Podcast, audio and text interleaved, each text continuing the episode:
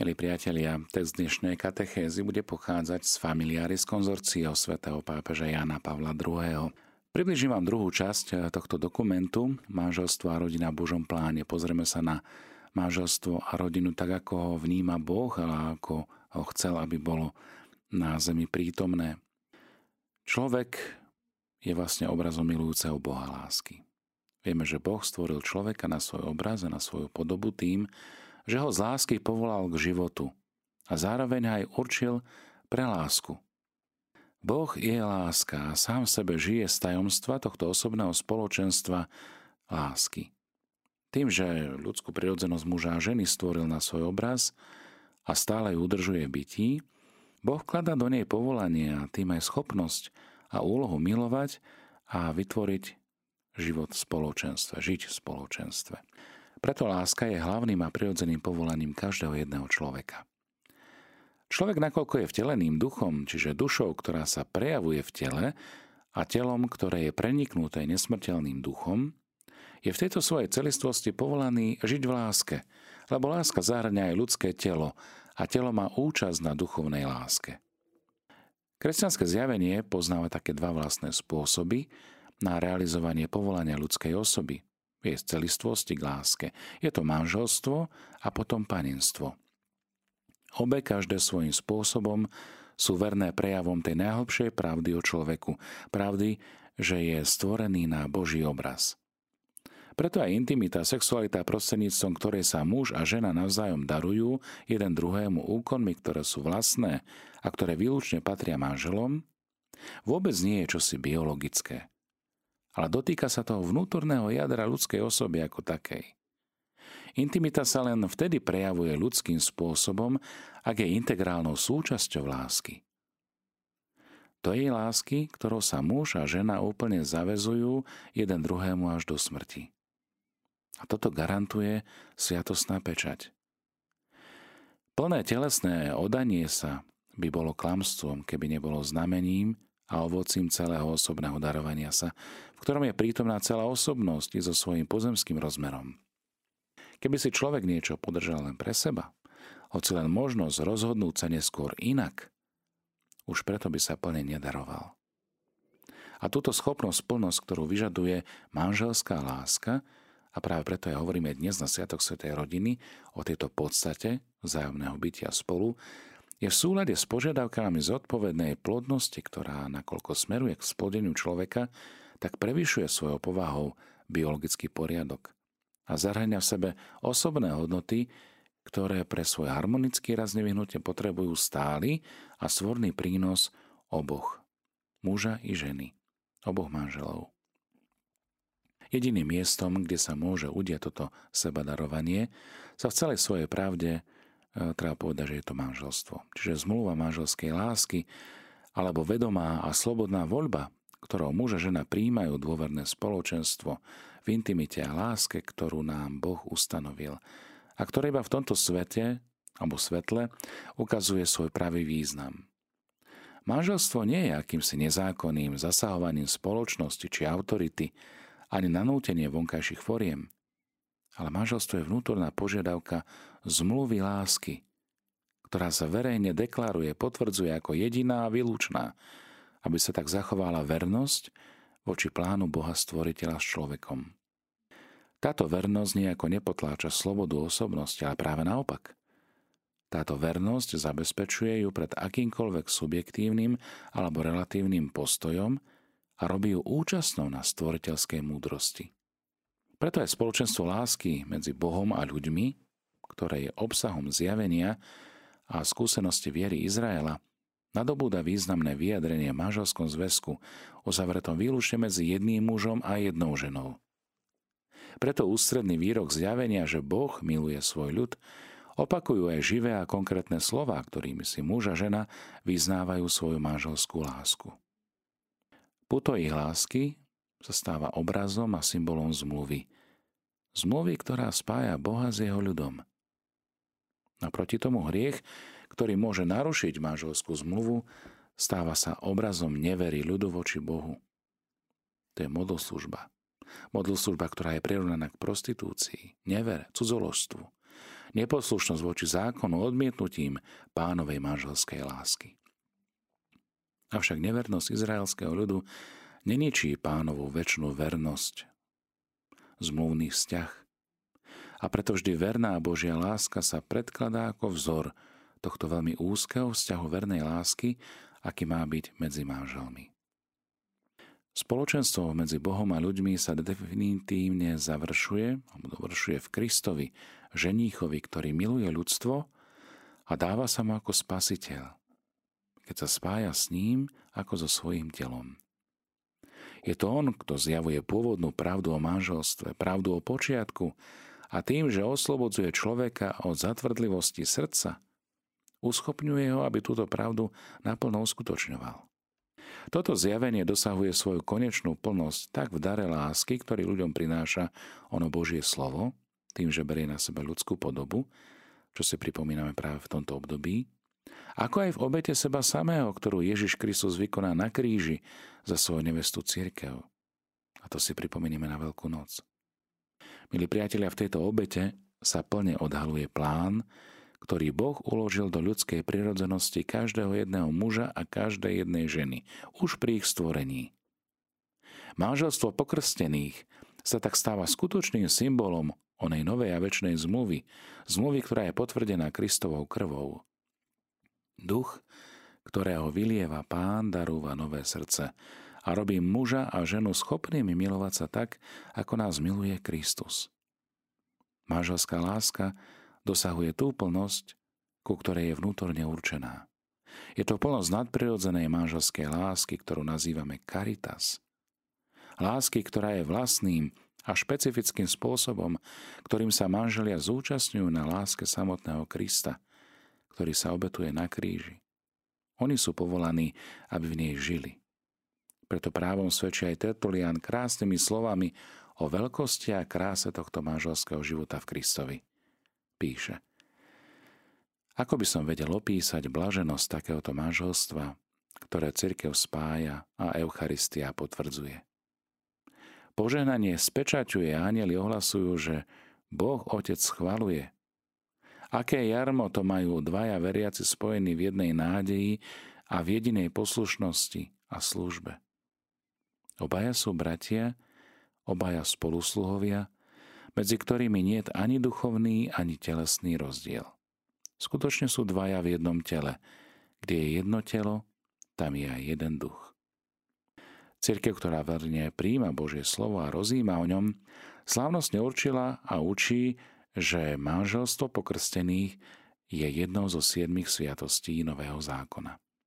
Lebo krstom sa muž a žena stávajú raz navždy účastnými na novej a väčšnej zmluve – zmluve zasnúbenej s Kristom a cirkvou.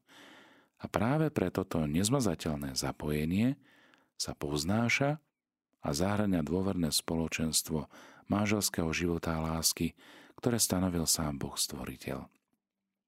Mocou sviatosnej povahy svojho manželstva sú manželia navzájom spojení nerozlučným putom jednoty.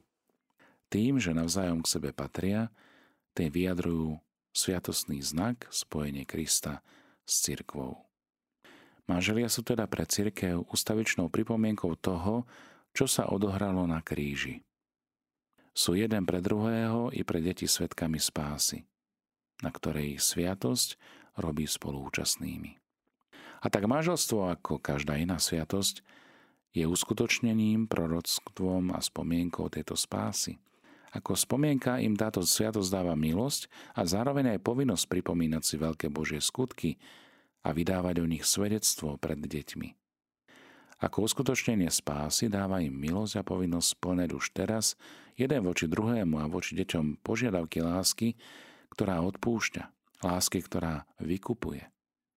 Ako proroctvo im dáva milosť a zároveň aj povinnosť prežívať a vydávať svedectvo o nádeji, pre budúce stretnutie s Kristom.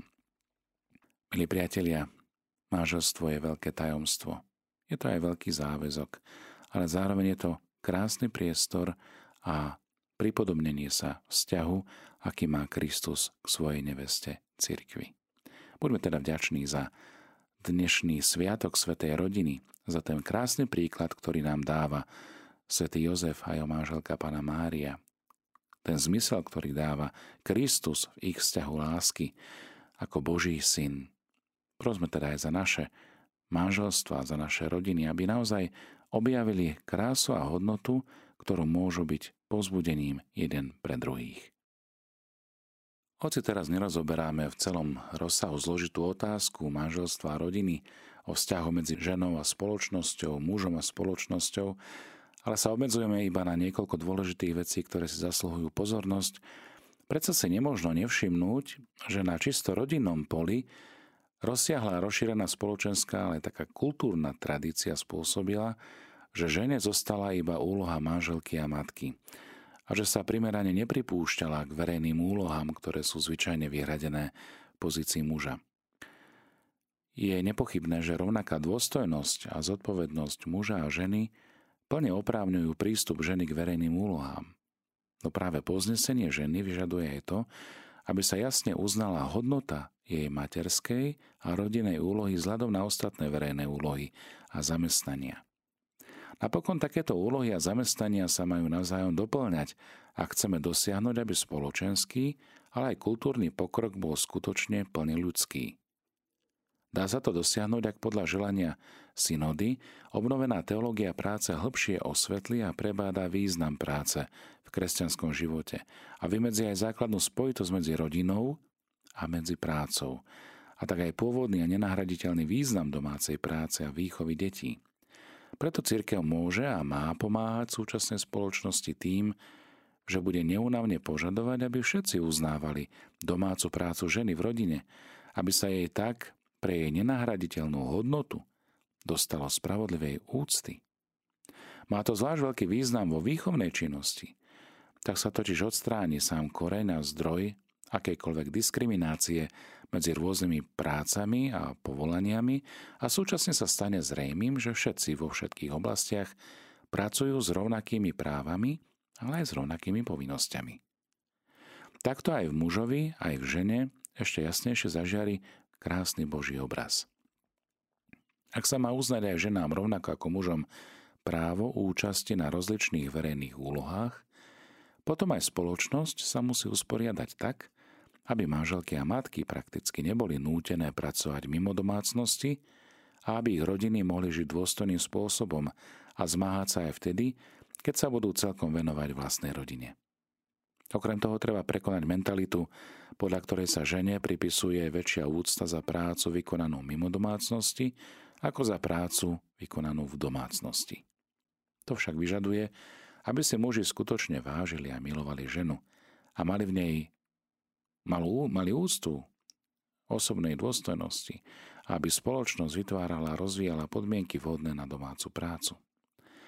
Cirkev, ktorá berie patričný ohľad na rozdielne povolania, pre muža a pre ženu, musí pokiaľ možno napomáhať vo svojom vlastnom živote ich rovnaké práva a dôstojnosť, a to pre dobro všetkých, to je pre dobro rodiny, pre dobro spoločnosti a cirkvi samotnej.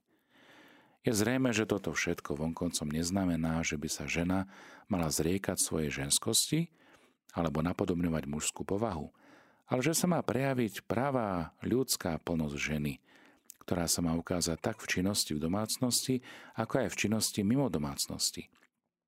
Pričom sa k tejto veci nesmie zanedbávať rozmanitosť zvyklostí a foriem tej ktorej kultúry. Kresťanskému posolstvu o dôstojnosti ženy žiaľ odporuje zakorenený názor, ktorý človeka nepovažuje za osobu, ale za vec. Za predmet kúpy a predaja, ktorý slúži len sebeckým záujmom a číremu pôžitku. A žiaľ, prvou obeťou, ktorú takýto názor postihuje, je práve žena. Takýto názor prináša aj trpké plody, ako je pohrdanie mužom a ženou, ako je rôzna forma otroctva, utláčanie slabých, prostitúcia, pornografia a veci s tým spojené, tým viac, ak je organizovaná. A všetky tie rôzne druhy diskriminácie, ktoré badať v oblasti výchovy, v oblasti zamestnania, vyplácania mzdy za prácu a podobne. Okrem toho aj v súčasnosti vo veľkej časti našej spoločnosti pretrvávajú rozličné formy tejto ponižujúcej diskriminácie, ktoré ťažko postihujú a urážajú osobné skupiny žien, ako bezdetné manželky alebo vdovy, či ženy odlúčené od manželov, slobodné alebo rozvedené matky. Synodálni otcovia sa veľmi postavili proti týmto a ostatným diskrimináciám. A o tomto málo kto vie, myslí si, že církev je zastaralá. Nie. Práve preto žiadame, aby sa všetci podujali na osobitnú, primeranú a účinnú pastoračnú činnosť, ktorá by v základoch odstránila spomínané diskriminácie. A tak sa dostalo plnej úcty Božiemu obrazu, ktorý žiari z každého človeka bez výnimky. V rámci tohto manželského a rodinného spoločenstva a jednoty muž je povolaný na to, aby svoj dar a úlohu manžela a otca dokonale splňal svojim životom. Muž má manželke vidieť, ako sa uskutočňuje Boží plán. Nie je dobré, že je človek sám, čítame na stránkach svätého písma. Urobí mu pomocníka, ktorý mu bude podobný a berie za svoje vlastné aj zvolanie Adama, prvého manžela. Toto je konečne kosť z mojich kostí a telo z môjho tela. Vidíme, že práva manželská láska predpokladá a vyžaduje, aby muž hlboko rešpektoval dôstojnosť ženy. Svetý Ambros píše, nie si pánom, ale si manželom. Nedostal si otrokyňu, ale dostal si manželku. Odplácaj sa jej pozornosťou a bude jej vďačný za lásku. Muž má žiť so svojou ženou v celkom osobitnej forme osobného priateľstva. Kresťan je ďalej povolaný na to, aby pestoval city novej lásky tým, že svojej manželke preukazuje nežnú a súčasne pevnú lásku, ako Kristus miluje svoju nevestu církev. Milí priatelia, láska k manželke ako matke, ako aj láska k deťom, sú pre muža prirodzenou cestou k pochopeniu a k uskutočňovaniu svojho ocovstva. Najmä tam, kde spoločenské a kultúrne podmienky ľahko privádzajú otca k určitému odstupu od rodiny alebo aspoň k jeho menšej účasti na výchove, treba sa usilovať o to, aby spoločnosti znova zavládlo presvedčenie, že úloha a poslanie muža, otca v rodine a pre rodinu majú jedinečný a veľmi dôležitý význam. Samotná skúsenosť učí, že otcova neprítomnosť spôsobuje hlboké psychologické a mravné poruchy, ako aj vážne ťažkosti v rodinných vzťahoch. Podobne aj naopak, deprimujúca prítomnosť otca najmä tam, kde sa ešte aj dnes vyskytuje prílišné pánstvo mužov, taký mačizmus, zneužívanie prednosti mužských vlastností, čím sa ponižuje žena a prekáža sa rozvoj zdravých rodinných vzťahov. Muž, ktorý tu na zemi znova robí zjavným a prežíva Božie ocovstvo, je povolaný na to, aby zabezpečoval harmonický rozvoj všetkých členov rodiny.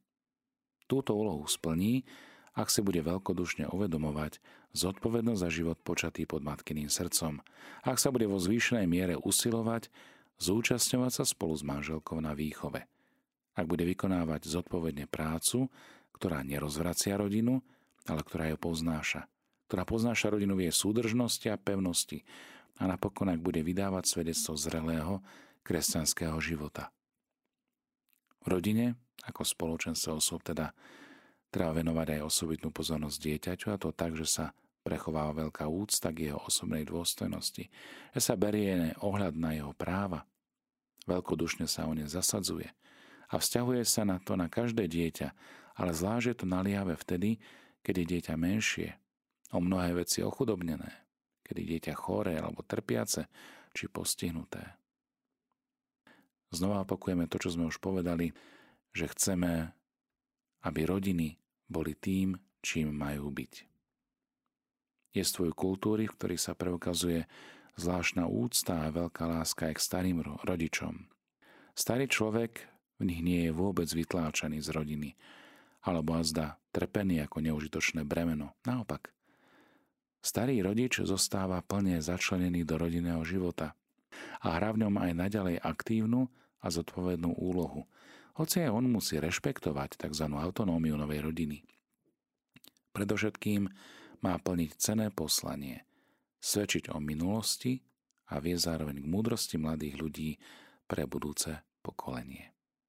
Milí priatelia, prajem teda všetkým nám, ktorí sme vyšli z rodiny, ktorí žijeme v rodinách, ktorí budujeme spoločenstvo láske, aby nám svetá rodina Ježiš, Mária a Jozef boli vzorom. Ale zároveň, aby sme dokázali prichádzať k tejto svetej rodine aj vo chvíľach, kedy prežívame ťažké obdobie. Nech teda toto slovo pozbudenia, ktoré zaznelo z úst svätého pápeža Jána Pavla II., veľkého ochrancu rodiny, nech nám vyprosí hojné milosti aj pre naše rodiny. Nech sa prihovára za nás, aby sme mali úctu jeden voči druhému navzájom, aby sme mali úctu k živote, aby sme ho chránili od počatia až po prirodzené ukončenie.